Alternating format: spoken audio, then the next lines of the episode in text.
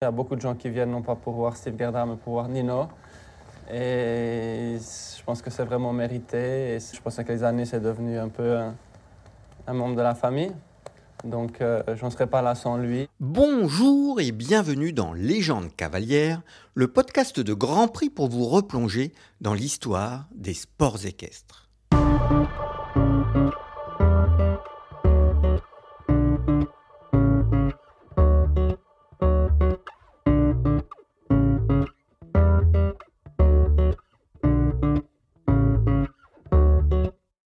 Vous êtes-vous déjà demandé si votre selle était adaptée au dos de votre cheval? Vous souhaitez en avoir le cœur net? La start-up Le Nouvel Écuyer développe des solutions et technologies dédiées au bien-être et à la performance du couple cheval-cavalier. Grâce à son tapis connecté, l'ajustement du matériel devient plus précis que jamais. Ce tapis, doté de capteurs, offre une aide précieuse au diagnostic. Pédagogique, il permet de visualiser en direct la répartition des pressions sur le dos du cheval via une application mobile. Vous pourrez ainsi adapter la selle et la posture du cavalier en fonction des résultats, tout en l'expliquant de façon concrète et objective au cavalier. Testez-le Ce tapis est disponible en vente ou à la location pour les professionnels et les particuliers.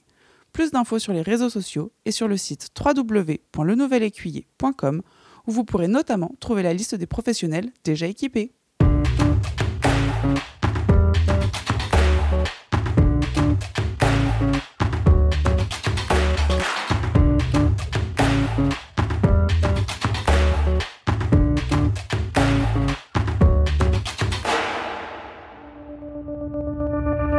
Je suis Pascal Boutreau, journaliste passionné par l'histoire du sport. Dans ce nouvel épisode, je vous propose de repartir une dizaine d'années en arrière pour revivre quelques-unes des plus belles heures d'un couple entré dans la grande histoire des sports équestres, Steve Gerda et Nino des Buissonnets. Si le titre de champion olympique individuel, décroché à Londres en 2012, restera jamais comme le chef-d'œuvre réalisé par le cavalier suisse et son sel français, la carrière de Nino et de Steve a été riche de plusieurs grands succès, de quelques déceptions aussi. Nous entendrons pendant ce podcast de nombreux témoignages du cavalier recueillis tout au long de cette période. Dans la seconde partie, nous aurons le plaisir de retrouver un témoin privilégié de cette épopée. Alban Poudret, journaliste suisse passionné, éditeur du Cavalier Roman et directeur sportif du CHI de Genève.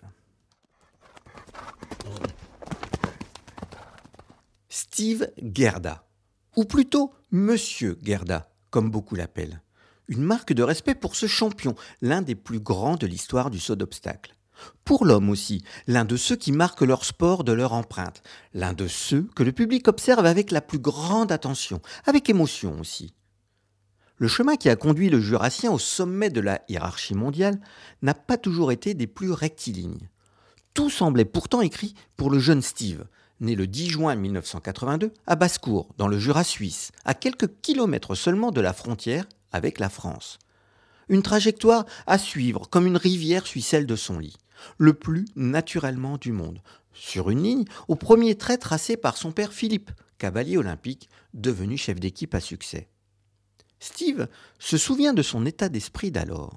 Je crois qu'au début, c'était vraiment le, plaisir quand, euh, quand j'ai commencé chez Roger Bourcard à l'école d'équitation, où vraiment il m'a fait, disons, prendre goût de nouveau vraiment à pas seulement monter justement par, euh, peut-être moins par professionnalisme, mais vraiment par passion. Et ça, c'est vraiment là-bas avec, euh, avec toute l'ambiance et, tout ce qu'elle est avec, où je me suis vraiment, euh, où j'ai appris, disons, à m'amuser en montant à cheval. Et ça, c'est des souvenirs très importants. Et puis après, bah, voilà, quoi, les, les concours et, les, premiers, les premiers succès. Et c'est des choses qui, euh, qui sont importantes, je pense, de se souvenir de ces, de ces choses-là pour, euh, pour garder les pieds sur terre et puis pour, euh, pour savoir justement d'où vous venez et que la route a, été assez longue. Dans Equestrian, le magazine d'Equidia, son père Philippe évoquait il y a quelques années le caractère de son fils. C'est quelqu'un de passionné qui fait toujours tout à fond. Donc euh, quand il décide de faire quelque chose, il ne le fait pas à moitié, que ce soit jouer euh, au tennis. Euh, il a horreur de perdre en jouant au tennis. Donc il est perfectionniste dans tout ce qu'il fait. C'est comme ça qu'en tant qu'homme, on peut le... Je ne veux pas dire qu'on peut que le réduire à ça, mais bon, il a, il a quand même, c'est quand même sa plus grande qualité aussi après. Après, ça se retrouve dans son équitation, mais j'entends, il a toujours, il s'est toujours fixé des buts, il a toujours essayé de les atteindre. Dès ses premières années, Steve collectionne les sélections dans les équipes suisses de jeunes. Les premiers titres et très vite les premières sollicitations. À 20 ans, Steve s'exile à Valkenswaard, aux Pays-Bas, où il rejoint la structure de l'ancien champion néerlandais Jan Tops, alors simple marchand de chevaux. Après un peu plus de trois ans, Gerda démissionne, lassé de construire des chevaux vendus très vite. Trop vite pour lui, frustré de ne pouvoir pleinement profiter de son travail. Même si, pendant cette période, il remporte deux médailles par équipe aux championnats d'Europe et participe aux Jeux olympiques de 2004 à Athènes avec Olympique Z. Alexander Onichenko, qui régnait alors sur le jumping ukrainien, lui offre un pont d'or. Difficile de dire non quand on a 23 ans. Mais au moment de signer son contrat, face à l'obligation de changer de nationalité, il pose le stylo et décline l'offre du sulfureux milliardaire. Dans les minutes qui suivent, Gerda voit tout son piquet s'envoler. La rencontre avec quelques partenaires, dont l'horloger Yves Piaget, lui permet de se relancer avec notamment Jaliska Solier, partenaire d'une médaille de bronze par équipe décrochée au JO de 2008 à Hong Kong, puis du titre collectif au championnat d'Europe de 2009 à Windsor et de beaucoup d'autres grands succès. Le 24 juillet 2001, très tard dans la saison d'élevage, un poulain très quelconque, avec quatre balzanes, vient au monde à Bondu, près de Lille, chez Caroline et Nicolas de Roubaix, les enfants de Jean-Luc, qui avaient lancé l'élevage des buissonnets. Les éleveurs sont un peu déçus. Avec un père comme Canaan, issu des lignées de Voltaire et Nimerdor, ils espéraient mieux. Notamment au niveau de la taille. Le petit Nino n'est pas très impressionnant. Au point même d'interroger ses éleveurs sur son avenir sportif. Son comportement n'invite pas non plus à un grand optimisme. Sa mère, Hermine Duprelay, est une petite jument assez épaisse, très nerveuse, difficilement gérable. Un jour, alors que son éleveur tentait de la transporter, elle défonça même le toit du vent. Le poulain rejoint les écuries de Patrick Varlet, marchand installé à Lambre, dans le Pas-de-Calais, puis le Haras des Princes, où il est débourré par Marius Huchin. Sous le regard de Patrick Caron, Nino débute sa carrière sur le cycle classique des jeunes chevaux avec Guillaume Foutrier. Nino est un cheval avec une très forte personnalité, un peu précieux, raconte son cavalier alors. Il faut savoir jouer avec lui et être à son écoute.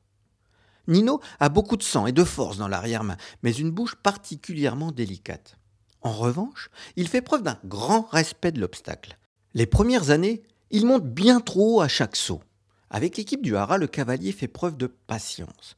Petit et délicat, Nino est doué d'un grand talent. Son cavalier en est persuadé. À 9 ans, lors d'un concours printanier à Manerbio en Italie, le Hongre franchit un cap et commence à susciter l'intérêt? Au printemps 2010, le marchand belge Gilbert de Rock l'achète pour 25 000 euros avant de l'envoyer dans les écuries de l'allemand Manfred Marschall. Tim Oster est son nouveau cavalier. Au CSI 3 étoiles de Pforzheim, le couple remporte une belle épreuve à 1m50. Son destin et celui de Steve Garda vont bientôt se croiser.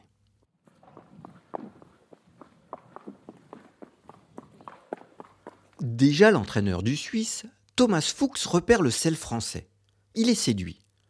Je l'ai vu en vidéo, se souvient-il, c'était un extraterrestre. On voyait tout de suite qu'il avait une qualité exceptionnelle, mais qu'il était un peu bizarre. Une dizaine de sauts à 1m10 suffisent. Steve Gerda essaie de convaincre Yves Piaget, son fidèle mécène, d'acheter ce cheval. En vain. Urs Schwarzenbach, mania de la finance et de l'immobilier, dit banco. Les débuts sont pénibles. Lors de sa première épreuve, à 1m40, le couple est éliminé dès le premier obstacle.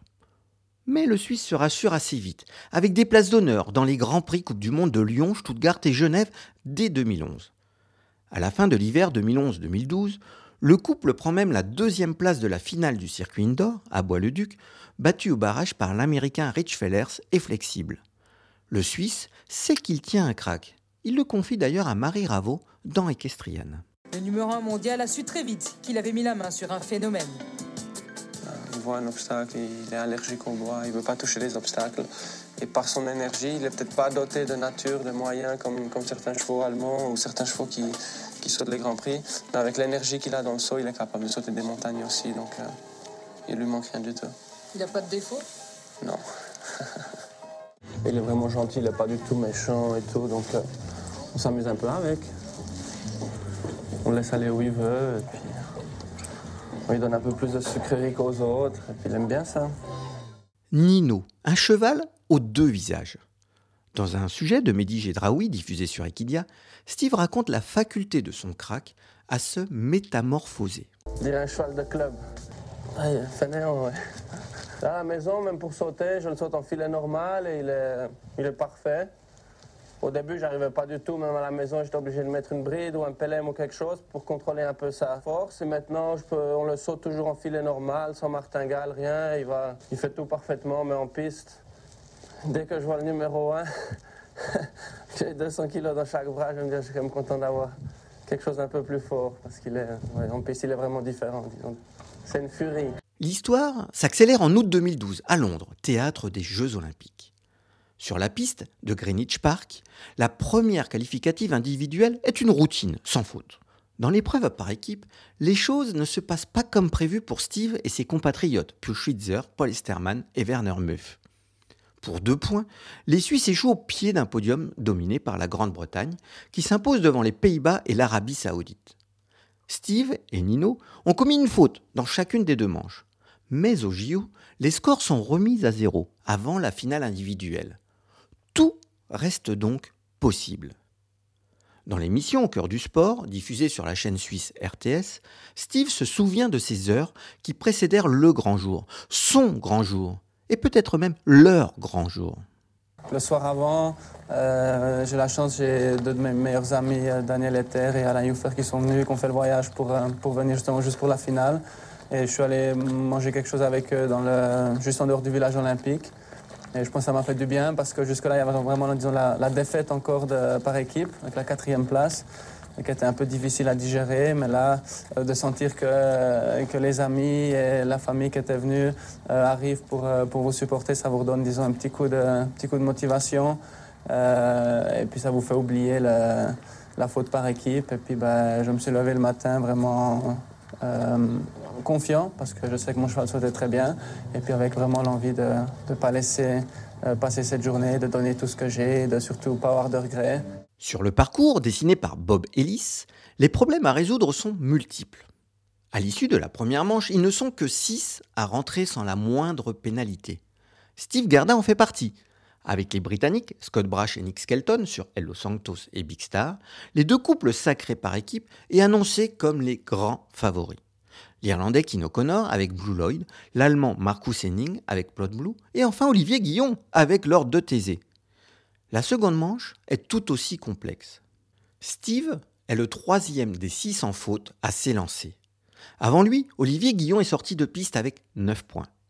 Kino Connor n'a pas fait tomber la moindre barre. Mais le temps a filé et l'Irlandais est pénalisé d'un point de temps pour deux centièmes de seconde. Deux minuscules centièmes. Autour du Suisse. Comme depuis le début de cette finale, Nino vole au-dessus des obstacles. Dans quelques minutes, Alban Poudret nous racontera cet ultime parcours avec la verve qui le caractérise. Double sans faute, le premier du jour. Reste désormais à attendre les trois derniers concurrents. Scott Brash se présente. Mais dès le quatrième obstacle, ses chances s'envolent. Médaille assurée pour Steve. Henning laisse davantage durer le suspense, mais une première faute sur le sixième obstacle, puis une seconde juste après, annihile tous ses espoirs. Il finira à la douzième place, avec 9 points, à égalité avec Olivier. Désormais ne reste plus que le grand favori, Nick Skelton, celui que tout un peuple attend, celui que beaucoup rêvent de voir couronné avec ce big star qui n'a pas encore fait tomber la moindre barre. Parti se mettre à l'écart au paddock, Steve est alerté par les cris de déception descendus des tribunes. Sur l'obstacle numéro 4, la barre vient de tomber. Il n'y aura pas de barrage ni d'or pour Skelton, finalement cinquième. Non, en ce 8 août 2012 à Londres, Steve Gerda est bien le nouveau champion olympique. Regardez, formidable. C'est inouï, moi ça me glace le ah ouais, moi ça fout les, frissons aussi. Hein. Steve, bravo. Quelques semaines plus tard, le Jurassien revient sur cette compétition. Il y a un seul moment qui a été frustrant pour moi dans les jeux, c'est quand après l'épreuve par équipe, euh, un bon cavalier euh, m'a dit bon, l'individuel est déjà joué. Et je dit comment, comment ça De toute façon, euh, Big Star et Nick, c'est la médaille d'or. Et ça m'a un peu énervé parce que je me suis dit Pour moi, mon cheval sautait en tout cas aussi bien que, Big Star. Quand j'ai dit ça, j'ai dit, il n'a pas dû voir mon cheval sauter, lui. Et après, c'est vrai que quand Nick est entré en piste, euh, il a vraiment une chance de faire sans faute. Euh, quand il a passé le trip, j'ai même plus regardé. J'ai commencé à détendre mon cheval pour le barrage parce que je m'attendais vraiment au barrage. Et même pour aller plus loin, si je pouvais être franc, j'aurais préféré encore gagner au barrage devant, Nick et Big Star. Mais bon, ça c'est le sport. À la fin, j'ai fait mon truc à moi. Et malheureusement pour Nick, il n'a pas pu, pas pu monter sur le podium. Mais je crois que quand on est en piste et quand on monte, on pense à soi et à son cheval avant de penser aux autres. Gerda succède à Eric Lamaze, couronné 4 ans plus tôt à Hong Kong avec Xted.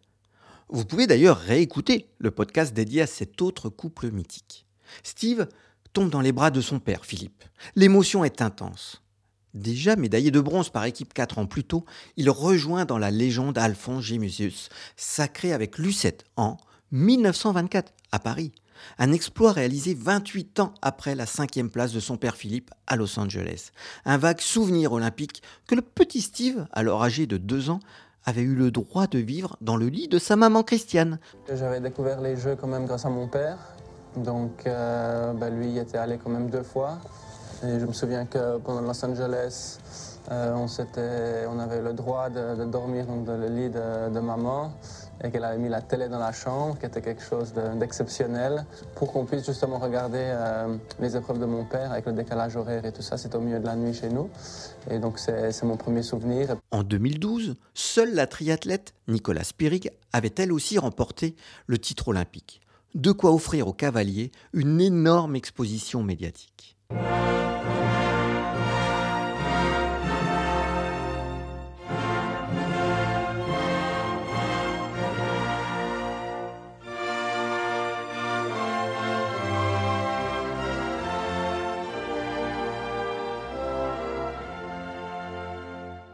Le retour de Steve est triomphal.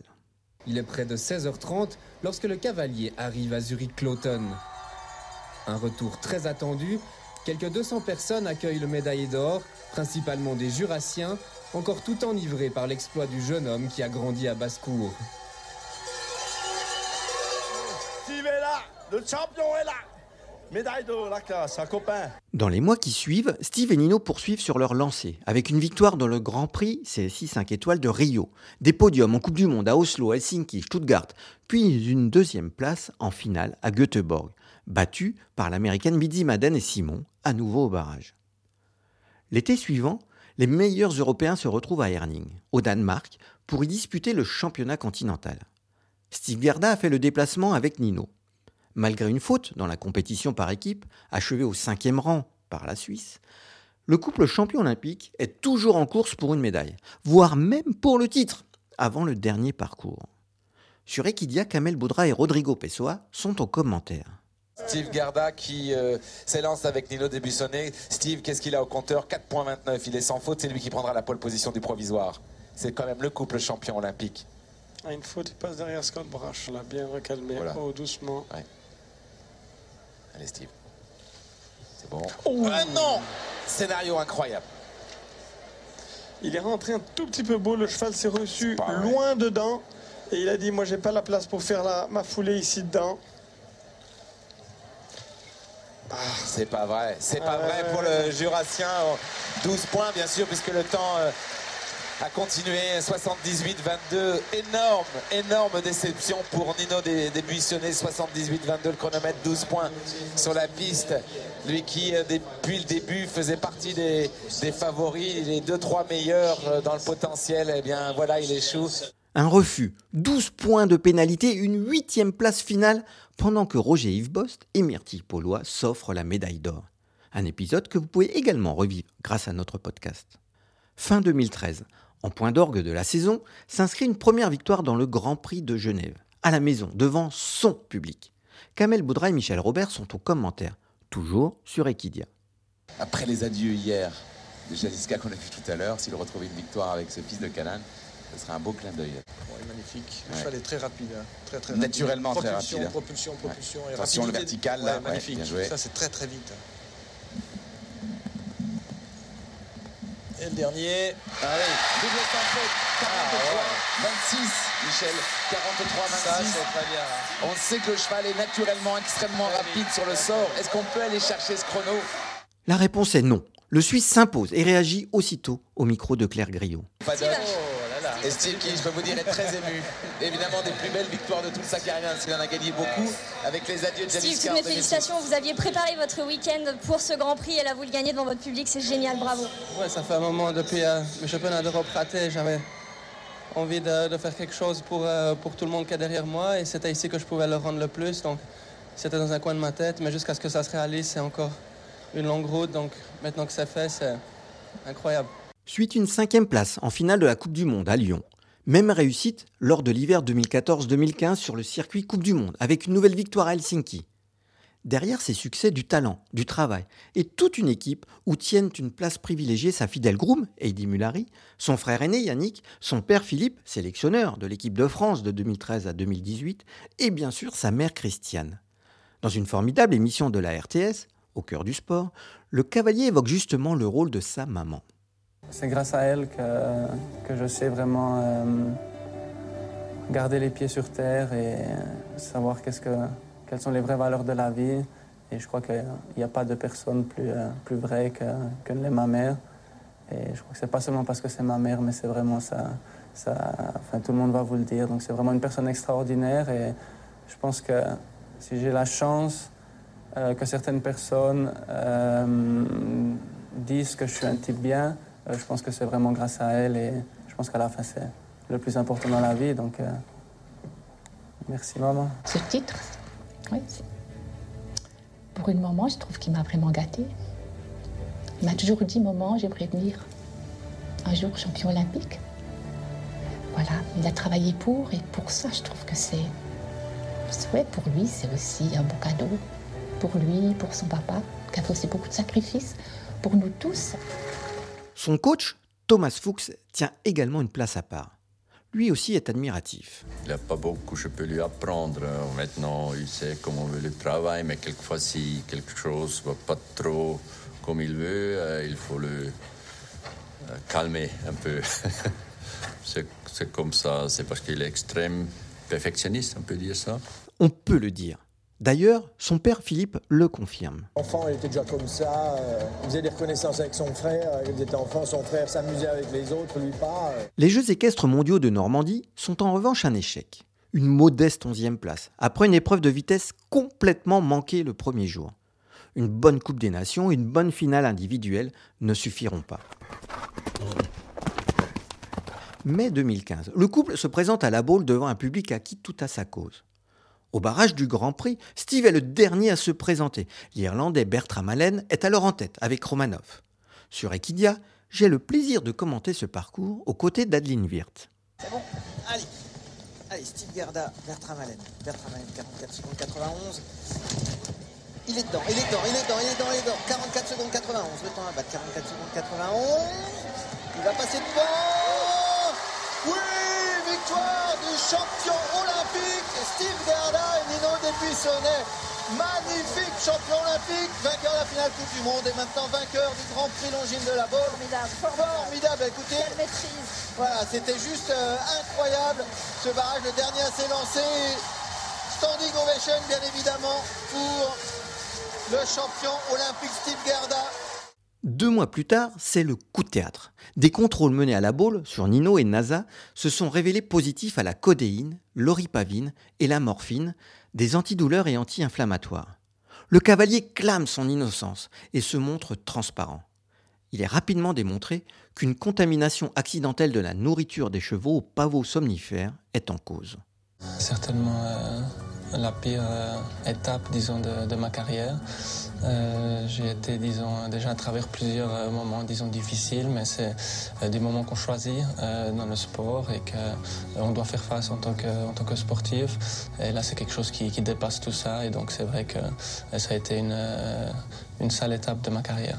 Je sais que j'étais pas coupable. Les autres tous les gens qui ont cru en moi n'avaient que leur conviction pour, pour me suivre. euh, et de savoir que tant de gens m'ont suivi, m'ont fait confiance, ça m'a vraiment donné beaucoup de, beaucoup de force et de, courage pour euh, entreprendre toutes les, démarches, disons, nécessaires pour, euh, et possibles pour prouver mon innocence. Ce qui est le plus important, c'est que mon nom ait été blanchi, qu'on ait reconnu aucune faute et aucune négligence de ma part. Steve Gerda est blanchi, mais la victoire lui est quand même retirée. Surtout, Nino Desbissonnets est suspendu deux mois ce qui le prive de sa participation au championnat d'Europe d'Aix-la-Chapelle, un rendez-vous crucial pour la Suisse, alors en quête de sa qualification pour les Jeux olympiques de Rio. Mais Gerda est un leader. Il dépasse son sentiment d'injustice pour venir supporter ses coéquipiers, finalement médaillé de bronze et qualifié pour le Brésil. Tel un guide, ses coéquipiers peuvent en témoigner, comme le nouveau numéro 1 mondial, Martin Fuchs, alors jeune cavalier, qui évoquait son coéquipier dans le magazine Equestrian. C'est mon idole, je peux entraîner avec lui et le champion olympique, c'est quelque chose de spécial, mais quand même, il est un ami normal pour moi. Il est toujours là quand j'ai besoin de conseils et c'est super, oui. C'est comme un frère? Un peu, oui, un grand frère, un deuxième grand frère. Le Suisse sait choisir ses objectifs. Il les affiche, les cible avec sa science de la préparation, tout en planification, et son art pour amener les chevaux à leur pic de forme le jour J comme en décembre 2015 avec Nino Desbuissonnets à nouveau, et une nouvelle victoire dans le Grand Prix de Genève, son Grand Prix.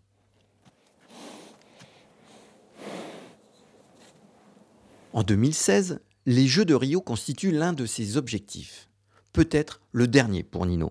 Je ne pars pas dans l'idée de regagner ou de remettre mon titre en jeu. Euh, pour moi, il est... je sais que je suis champion olympique, je ne vais pas voiler la face non plus. Mais cette médaille, euh, je la vois presque jamais. Euh, elle n'est pas mise en grand chez moi. C'est pas quelque chose que je vois tous les jours en me levant. Donc euh, ma motivation, c'est Rio. je repars à zéro, disons. Je repars pour essayer de gagner les Jeux ou de gagner une médaille et pas de regagner un titre. Voilà, Londres, c'est derrière moi. je préfère regarder devant moi et devant moi, c'est Rio.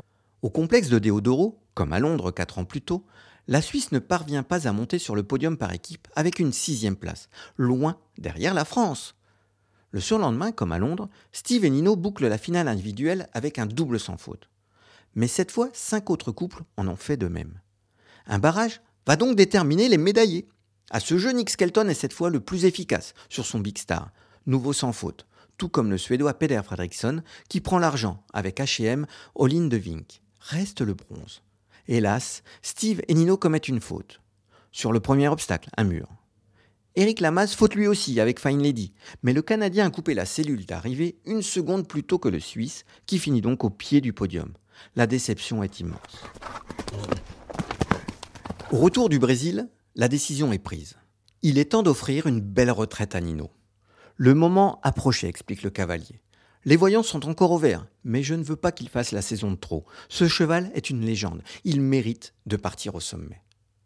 Urs Schwarzenbach, le propriétaire, milliardaire zurichois, aurait pu s'opposer à la retraite de son cheval. Il aurait pu le vendre ou le confier à un autre cavalier. Nous avons la chance d'avoir un mécène qui comprend et partage la vision de Steve, explique Yannick Gerda dans le quotidien suisse Le Temps. La décision d'arrêter a été prise avec son accord. Il n'en fait pas une affaire d'argent. Le grand jour des adieux est prévu le 11 décembre 2016, sur la piste de Palexpo. La photo de Nino est bien évidemment sur l'affiche du 56e CHI. En arrivant ici ce matin, ça m'a un petit peu pris à la gorge et euh, c'est sûr que c'est un moment que je redoute un peu parce que voilà, c'est nouveau et je ne sais pas comment comment on va réagir par rapport à ça. Euh, la partie sportive, je la connais, mais euh, d'annoncer à l'avance de faire un dernier, dernier concours avec un cheval qui représente tant pour moi, c'est quelque chose de, de nouveau. Et voilà, j'essaie de mettre toute mon énergie sur, euh, pour me concentrer sur la partie sportive, qui est quand même pour le moment la plus importante. Et puis j'espère que je vais réussir à, à garder ma tête à ça jusqu'à dimanche après-midi. Euh, c'est des, décisions qui sont, qui sont difficiles à prendre, mais euh, j'ai pendant longtemps pesé le, pour et le contre. Et c'est une décision que j'ai prise tout seul, mais où j'ai vraiment pensé que c'était sur le meilleur endroit, mais que c'était aussi le meilleur moment pour, euh, pour dire au revoir. Le vendredi, Nino participe au prix des communes genevoises. Il survole les obstacles. Nino est en forme, en très grande forme même. En sortie de piste, sa groom Emma remet en place la couverture grise frappée d'un gros dé pour Dolder Grant, l'hôtel de son propriétaire. Elle fond en larmes. Elle sait que la carrière de son Nino est bientôt terminée. Steve Gerda, lui, sourit au public et donne parfois l'impression de se laisser bercer. Il paraît juste heureux. C'est vrai, je suis très bien, dit-il, trop même. Mais Nino est tellement en forme. Tout le monde me dit que je suis fou de l'arrêter maintenant. Mais c'est ça qui est beau. Le samedi, Steve a rendez-vous avec les deux Roubaix, naisseurs de Nino, qu'il n'a encore jamais rencontrés. Le dimanche, Urs Schwarzenbach a annoncé sa présence un événement. Il n'a vu Steve monter Nino qu'à deux reprises, aux Jeux de Londres et à ceux de Rio. À l'heure du Grand Prix Rolex, l'émotion est immense dans les tribunes, au paddock et bien évidemment sur la piste. Tout le monde a conscience de vivre un moment d'histoire. Un sans faute entretient l'espoir d'un troisième succès et d'une fin en apothéose. Mais deux fautes au barrage mettent fin à l'histoire. Avant un dernier tour d'honneur, un dernier hommage et beaucoup, beaucoup, beaucoup de larmes. Pendant toutes ces années, ce cheval a tout donné pour moi. Il a donné tout ce qu'il avait, il a tout fait ce qu'on voulait. Et on a fait pas mal de choses ensemble. Celui que j'ai envie de remercier le plus profondément aujourd'hui, c'est Nino. C'est à Nino que j'ai envie de m'adresser parce que ce cheval-là fait de moi certainement l'homme le plus heureux du monde. Pour le restant de mes jours, tu seras toujours dans mon cœur. Tu seras toujours près de moi, je t'aime. Depuis quelques années, Gerda a également réalisé un rêve de gosse, en devenant propriétaire de ses propres écuries à Elg, à une quarantaine de kilomètres de Zurich. De superbes installations, et à l'horizon, des champs et des forêts à perte de vue, le cadre idéal pour travailler et se ressourcer. Nino Desbuissonnets y a longtemps séjourné. C'est la mascotte de, de l'installation. Il y a beaucoup de gens qui viennent non pas pour voir Steve Gerda, mais pour voir Nino. Et je pense que c'est vraiment mérité. Et c'est, c'est un peu comme euh, si cette installation lui appartenait à lui, parce que je pense que je l'aurais pas eu s'il n'avait pas été dans ma carrière, dans ma vie. Et ben, en plus, je pense que les années, c'est devenu un peu un, un membre de la famille. Donc, euh, je ne serais pas là sans lui. Et c'est un peu comme si c'était lui, disons, le, le roi de le roi d'Elgue ou le roi de la maison. Ben, il va très bien. Il est donc libre euh, à la maison, dans son box, de sortir et rentrer comme il veut. Il a, il a son paddock à lui. Et puis, euh, ben, on continue, disons, à le, à le, monter tous les jours. Euh, il va en balade tous les jours à une bonne heure. Il est travaillé deux, trois fois par semaine. Personnellement, je le monte en général une fois par semaine. Et même deux fois, je n'ai pas pu m'empêcher de, de prendre quelques petits sauts avec. Et voilà, il est. Et c'est comment quand il saute du coup? Il a toujours la même. Comme s'il comme s'il n'avait jamais arrêté. Je crois que c'est ça aussi la, la classe de, de ces chevaux vraiment spéciaux. C'est simplement des génies et qui savent, euh, qui savent sauter, non pas parce qu'ils ont appris à sauter, mais parce qu'ils savent et parce qu'ils aiment ça. Et, et je pense que c'est le cas de Nino. Aujourd'hui, Nino coule une paisible retraite dans une prairie de l'élevage du Tau, dans la Manche, où l'a récemment rejoint Clounet 51, le jeune crack retraité de Martine Fuchs.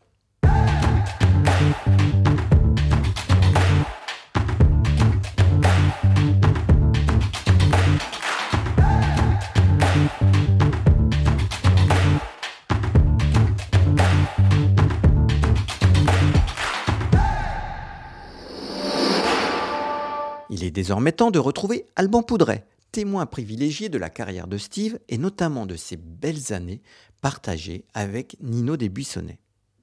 Alban Poudret, merci beaucoup d'être avec nous pour évoquer euh, ce couple mythique qui est celui constitué par euh, Steve Gerda et Nino Desbuissonnets. On vient juste d'entendre dans le podcast euh, juste avant la cérémonie d'adieu de Nino Desbuissonnets à Genève. On commence un petit peu par la fin, mais vous y étiez, Alban. Ça devait être un moment assez dingue. hein. Un moment vraiment extraordinaire, très très émouvant. Euh, Je crois que les 9000 spectateurs, ils ont tous eu à un moment donné la, la larme aux yeux.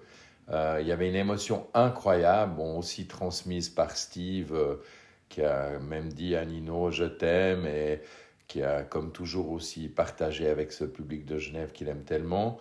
Et nous, on en perdait un peu notre latin. Je dois dire que moi, j'étais tellement ému. En plus, j'étais sur la piste avec euh, entouré de Philippe Gerda, de son épouse, de d'Éric Lamaze, et, tout le monde était tremblotant et ému, mais c'était impressionnant, mais vraiment. Et d'ailleurs, euh, j'ai eu la mission de donner les carottes à, Nino. Comment les donner On était tous transis, tétanisés, et tellement on était émus. Comment vous expliquez justement cette émotion euh, générée par, par ce couple? Eh bien, je pense parce que bah déjà, il y a eu tous ces exploits. Évidemment, la Suisse attendait depuis 1924 d'avoir un champion olympique individuel en saut d'obstacle. Donc c'est vrai qu'il y a eu des exploits extraordinaires, plusieurs victoires aussi sur cette piste de Genève. Donc il y avait tout ça. Mais il y a plus que ça. Je pense que euh, c'était vraiment un couple, c'était vraiment un cheval hors du commun, sensationnel, compliqué et très spécial, mais en même temps génial, quoi, un savant mélange de, de folie et de génie. Et puis le cavalier aussi euh, nous touche beaucoup par euh, évidemment son sa sincérité, euh, son parler vrai, sa franchise euh, et son talent aussi incroyable. Donc je crois que voilà, il s'était trouvé quoi, un cheval génial et un cavalier génial qui s'était trouvé. Ça n'avait pas été facile au début, euh, mais ensuite il y avait eu des, séries d'exploits assez incroyables et, et voilà. Donc c'était toujours disons, sur le fil du rasoir, on avait toujours peur parce qu'il y a quand même eu, même même aux Jeux Olympiques ou des, grands championnats, parfois un refus, mais il y avait aussi tellement de belles victoires. Justement, vous avez, Alban, vous avez évoqué un petit peu la personnalité de Steve. C'est quelqu'un qui a une parole qui compte. Hein. On sent que quand Steve parle, euh, il y a du poids derrière. Vous partagez cette impression aussi? Mais bien sûr, et je suis tellement fier qu'il y ait un cavalier qui parle comme ça, qui défende des valeurs. Il y en a si peu qui défendent des valeurs, et c'est si important. Et je crois que si ma foi, est peut-être, euh, hormis quelques-uns, hein, comme euh, Kevin, qui serait un autre très bon exemple, mais j'entends, hormis quelques-uns, euh, je pense que les, les, les, tout grands cavaliers ne se rendent pas compte de l'importance de cette parole-là. Par contre, derrière, je pense que dans le top 100, 200 ou 2000 ou 20 000, là, les gens se rendent compte que c'est capital de défendre ces valeurs-là et que ben, au moins, euh, même est le dernier des Mohicans, il essaye vraiment de dire la vérité et de défendre son sport. Il ne parle pas pour lui, au contraire, ça lui vaut souvent des ennuis, euh, mais il parle pour le sport, pour les valeurs, pour le talent. Euh, et je crois que même voilà, des éleveurs, des, des jeunes, des gens sans trop de moyens, ne peuvent que se retrouver en Steve, qui est vraiment leur porte-parole. Justement, Steve, vous l'avez connu euh, tout petit, euh, puisque vous êtes euh, le témoin du, sport équestre depuis de, pas mal d'années maintenant, Alban. comment vous l'avez vu évoluer au fil de ces années? Alors écoutez, oui, bien sûr, tout le monde évolue mais il a gardé cette sincérité. Bon, déjà, la passion, on la sentait tout petit, puisque, en fait, on ne le voyait pas beaucoup. Il était tout le temps aux écuries avec les chevaux. On voyait son frère Yannick, avec qui on pouvait même jouer au foot ou, rigoler. Mais Steve, il était quand même surtout avec les chevaux, déjà à cette époque-là. Euh, il est resté, voilà, le même passionné, euh, sincère, vrai. Euh, bien sûr, d'un abord pas toujours si facile, euh, parce qu'il est d'abord en concours avec ses chevaux, et il vit une aventure avec ses chevaux, donc il n'est pas là pour faire du blabla avec, euh, avec tout le monde. Mais euh, voilà, une personnalité très attachante, je ne pense pas qu'il ait beaucoup changé. Euh, je pense que le fait maintenant d'être marié et d'avoir une fille, adorable petite Ella, fait quand même qu'il relativise un petit peu plus euh, ses échecs à cheval, même s'il met toujours la faute sur lui et qu'il dit j'ai terriblement mal monté, je suis nul quand il a fait 4 points. On l'a encore vu à Saint-Gall le week-end passé malgré tout, euh, il a pris un peu de bouteille et voilà, il n'est pas noué au point où il l'était parfois. Il y avait des retours en voiture qui n'étaient pas très drôles quand il avait raté un Grand Prix. Là, je crois qu'il relativise quand même beaucoup plus euh, les résultats sportifs, mais euh, ça reste un, passionné vibrant qui ne vit que pour ça. Avec le cheval qui est vraiment au cœur de, sa passion, de, son métier. Quel est le rapport il entretient avec ses chevaux et, notamment quel rapport il entretenait avec, avec Nino Desbuissonnets Alors un rapport évidemment extrêmement particulier, si proche avec tous ses chevaux. Il a toujours défendu tous ses chevaux.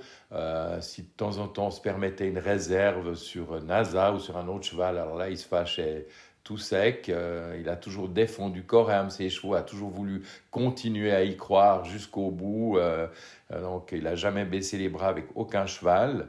Avec Nino, puisqu'on doit revenir là-dessus, ben, il n'avait pas un rapport aussi proche, sans doute, qu'avec Jaliska ou Bianca, qui étaient vraiment ses trésors, ses amours.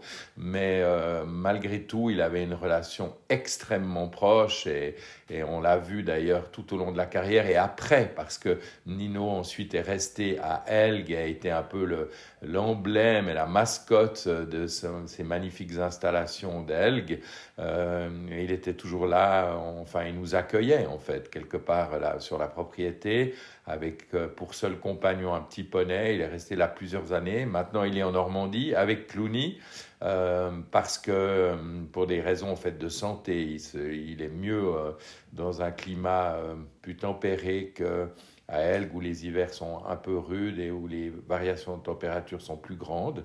Mais euh, ça a été un crève-cœur. Euh, Steve voulait même pas en parler parce que pour lui, euh, la place de Nino, c'était là. mais il l'a fait pour lui. Mais c'est vrai que Nino était un cheval quand même beaucoup plus compliqué, très adorable et très gentil au pré, dans son box et à la maison mais quand même très très particulier en concours. Donc euh, même lui, euh, lors du premier parcours, on a vu toutes les couleurs et, il y avait refus et chute, je crois, sur le premier obstacle à Amsterdam, ou pratiquement le premier, j'y étais pas. Mais euh, j'entends, les débuts n'ont pas été faciles et il y a quand même eu parfois quelques déboires et des illusions. Mais lui, évidemment, a toujours cru en Nino et a toujours mis la faute sur lui quand il y avait faute jusqu'au couronnement suprême, hein, le titre olympique euh, euh, à Londres. Euh, en tant que Suisse, Alban, comment le pays a vécu ce moment? Ah, ça a été quelque chose de fou. C'est vrai qu'aux Jeux olympiques d'hiver, la Suisse a beaucoup de médailles.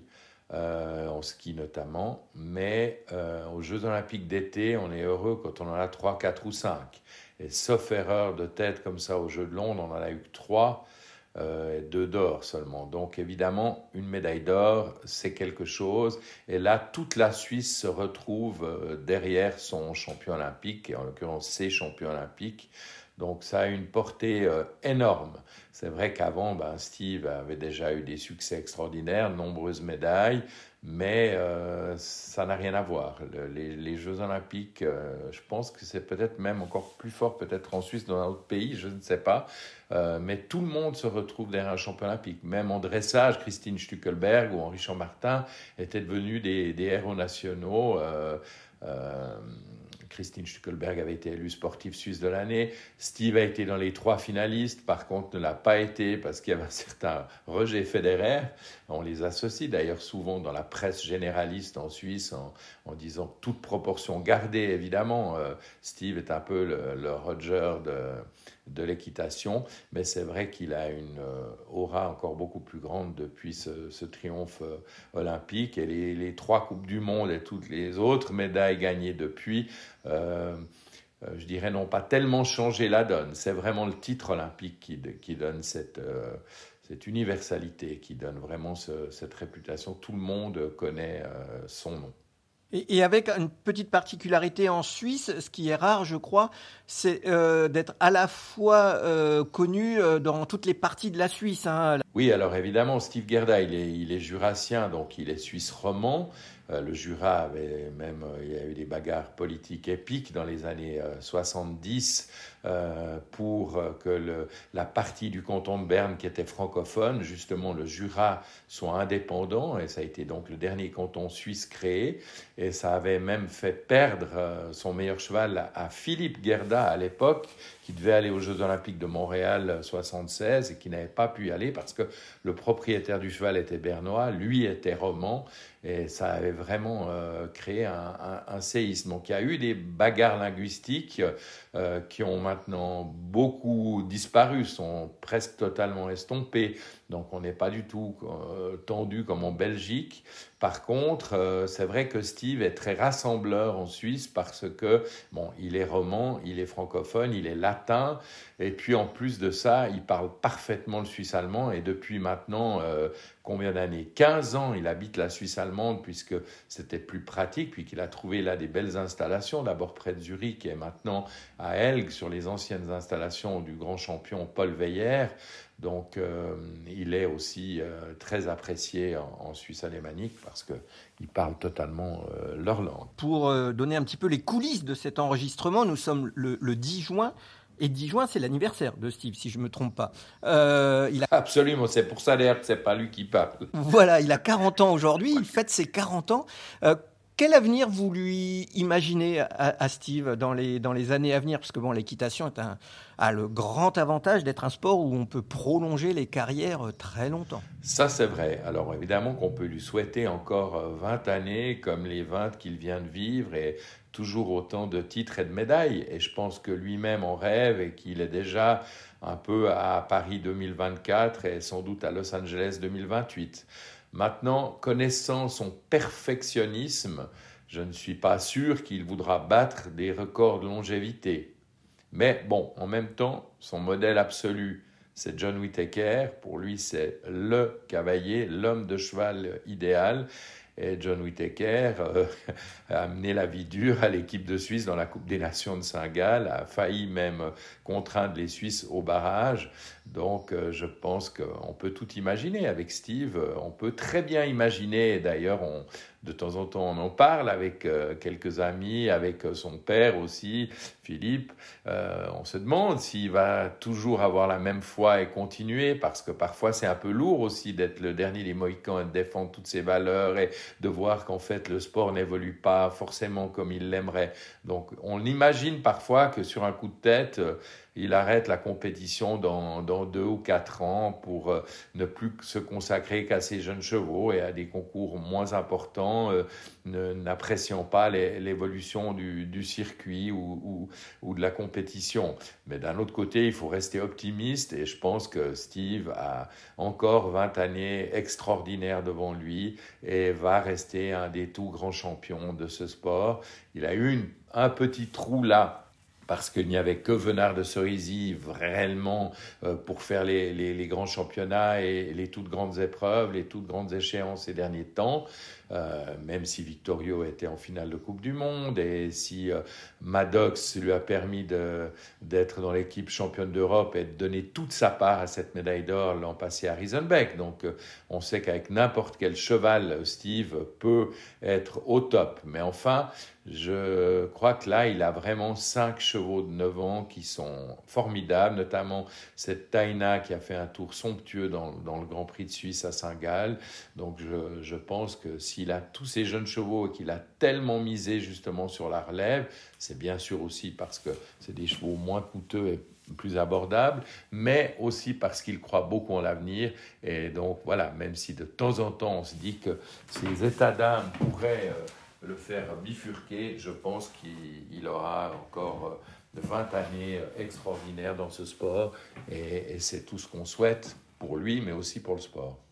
Surtout que c'est quelqu'un, euh, on en a beaucoup parlé avec Nino, mais aussi avec d'autres chevaux, qui a l'art de planifier ses préparations pour être prêt le jour J. Hein. Euh, l'exemple de Nino est assez caractéristique de ça. Il l'avait vraiment préparé pour des grandes échéances.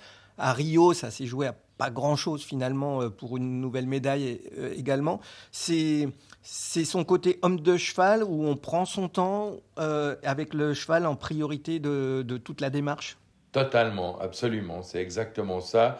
Et je crois qu'on l'a bien vu avec tous ses chevaux, mais puisqu'on parle surtout de Nino, c'est sûr que chaque fois, si on regarde, il a fait des grandes choses chaque année. Entre 2011 et, 2016, euh, il faisait quoi? Il faisait, il faisait 6-7 concours dans l'année. En fait, il préparait la grande échéance, il n'en faisait pas beaucoup plus, en tout cas pour, viser des, grands prix et des résultats. Mais il était presque toujours là parce que justement, euh, euh, il, préparait tranquillement pour les, belles épreuves, les grandes échéances et surtout pour les championnats. Et, donc 2011 euh, déjà, euh, il a des résultats sensationnels, même si on a parlé des tout débuts qui étaient compliqués. Il gagne euh, une épreuve hyper recherchée, là, un million à Rio. Il faillit gagner même le Grand Prix à Genève. Il est, il est troisième à Lyon. En 2012, ben, il est deuxième de la finale de la Coupe du Monde. 2013 aussi. Et puis entre deux, il y a les, Jeux. Donc c'est vrai que chaque fois, il, il, visait les grands championnats. Il visait aussi de finir en beauté à Genève. Et il gagne deux fois le Grand Prix en 2013 et en 2013. 2015 et il est tout près de le gagner en 2016. Il prend juste un peu trop de risques au barrage. Mais c'est vrai que, alors, pour revenir à Rio, euh, c'est assez extraordinaire. Il a vraiment préparé euh, euh, déjà depuis, je dirais, 2015, vraiment Nino que en vue de, ces jeux, en espérant évidemment réussir un, doublé inouï qui aurait été historique, puisque jamais un cavalier n'a gagné deux fois le titre olympique avec le même cheval. Le seul qui a gagné deux fois, d'ailleurs, en saut d'obstacle, c'est, c'est Pierre Jonquière d'Oriola. Et c'était à 12 ans d'intervalle, évidemment, avec Alibaba et Luther, de chevaux euh, différents. Mais euh, par contre, Steve a été quand même à deux doigts de réussir ça aussi, parce que à Rio, c'est quand même après deux magnifiques sans faute, c'est une touchette sur le numéro un du, du barrage où on, avait euh, qu'on avait surélevé, on avait changé aussi les cuillères. Euh, qui, la barre tenait beaucoup moins bien. D'ailleurs, euh, Steve n'est pas le seul à avoir fait la faute là. Il y a eu Ken Farrington. Mais enfin, ça se joue à deux doigts qu'il ne, qu'il ne réussisse ce doublé incroyable même si euh, bah, c'est aussi une belle revanche pour Nick Skelton et quelque part bah, c'était les, deux un peu les, deux super favoris de ces deux Olympiades et finalement chacun a eu son titre c'était aussi peut-être bien comme ça mais enfin c'était dur pour Steve d'être quatrième d'être au pied de ce podium parce que là aussi s'il avait pu être troisième euh, c'était Eric Lamaze en fait, et c'était très proche, ils avaient un peu les mêmes chronos. Euh, s'il avait été troisième, eh bien, euh, ça aurait été euh, là quand même un exploit unique d'arriver avec le même cheval à, faire ça. Donc euh, c'est vrai, je pense que ça, parfois on pouvait même être frustré, se dire mais il n'a pas tout tenté au barrage. Je pense par exemple dans le Grand Prix de Saint-Gall en 2015 où, Romain Duguay gagne avec Corrida de Tréau, il est deuxième. On se dit mais il n'a pas pris tous les risques. Mais non, on pense déjà à l'étape suivante, au championnat et en fait, euh, sur le long terme, on voit que ça lui a toujours euh, euh, apporté des, de grandes récompenses et cette façon de vraiment de, de bien gérer son écurie, de, de, de ménager ses montures, a toujours porté ses fruits. Pour conclure, Alban, euh, si vous aviez une image comme ça, un flash à évoquer, ce serait quoi? Avec Nino, euh, j'aurais de la peine à trouver un flash parce que c'est beaucoup d'images. C'est tout l'amour qu'il portait à ce Nino. Euh, après, je veux dire, sa retraite chez lui, chaque fois, il faisait le crochet pour aller vers lui, pour l'embrasser, pour le gratouiller.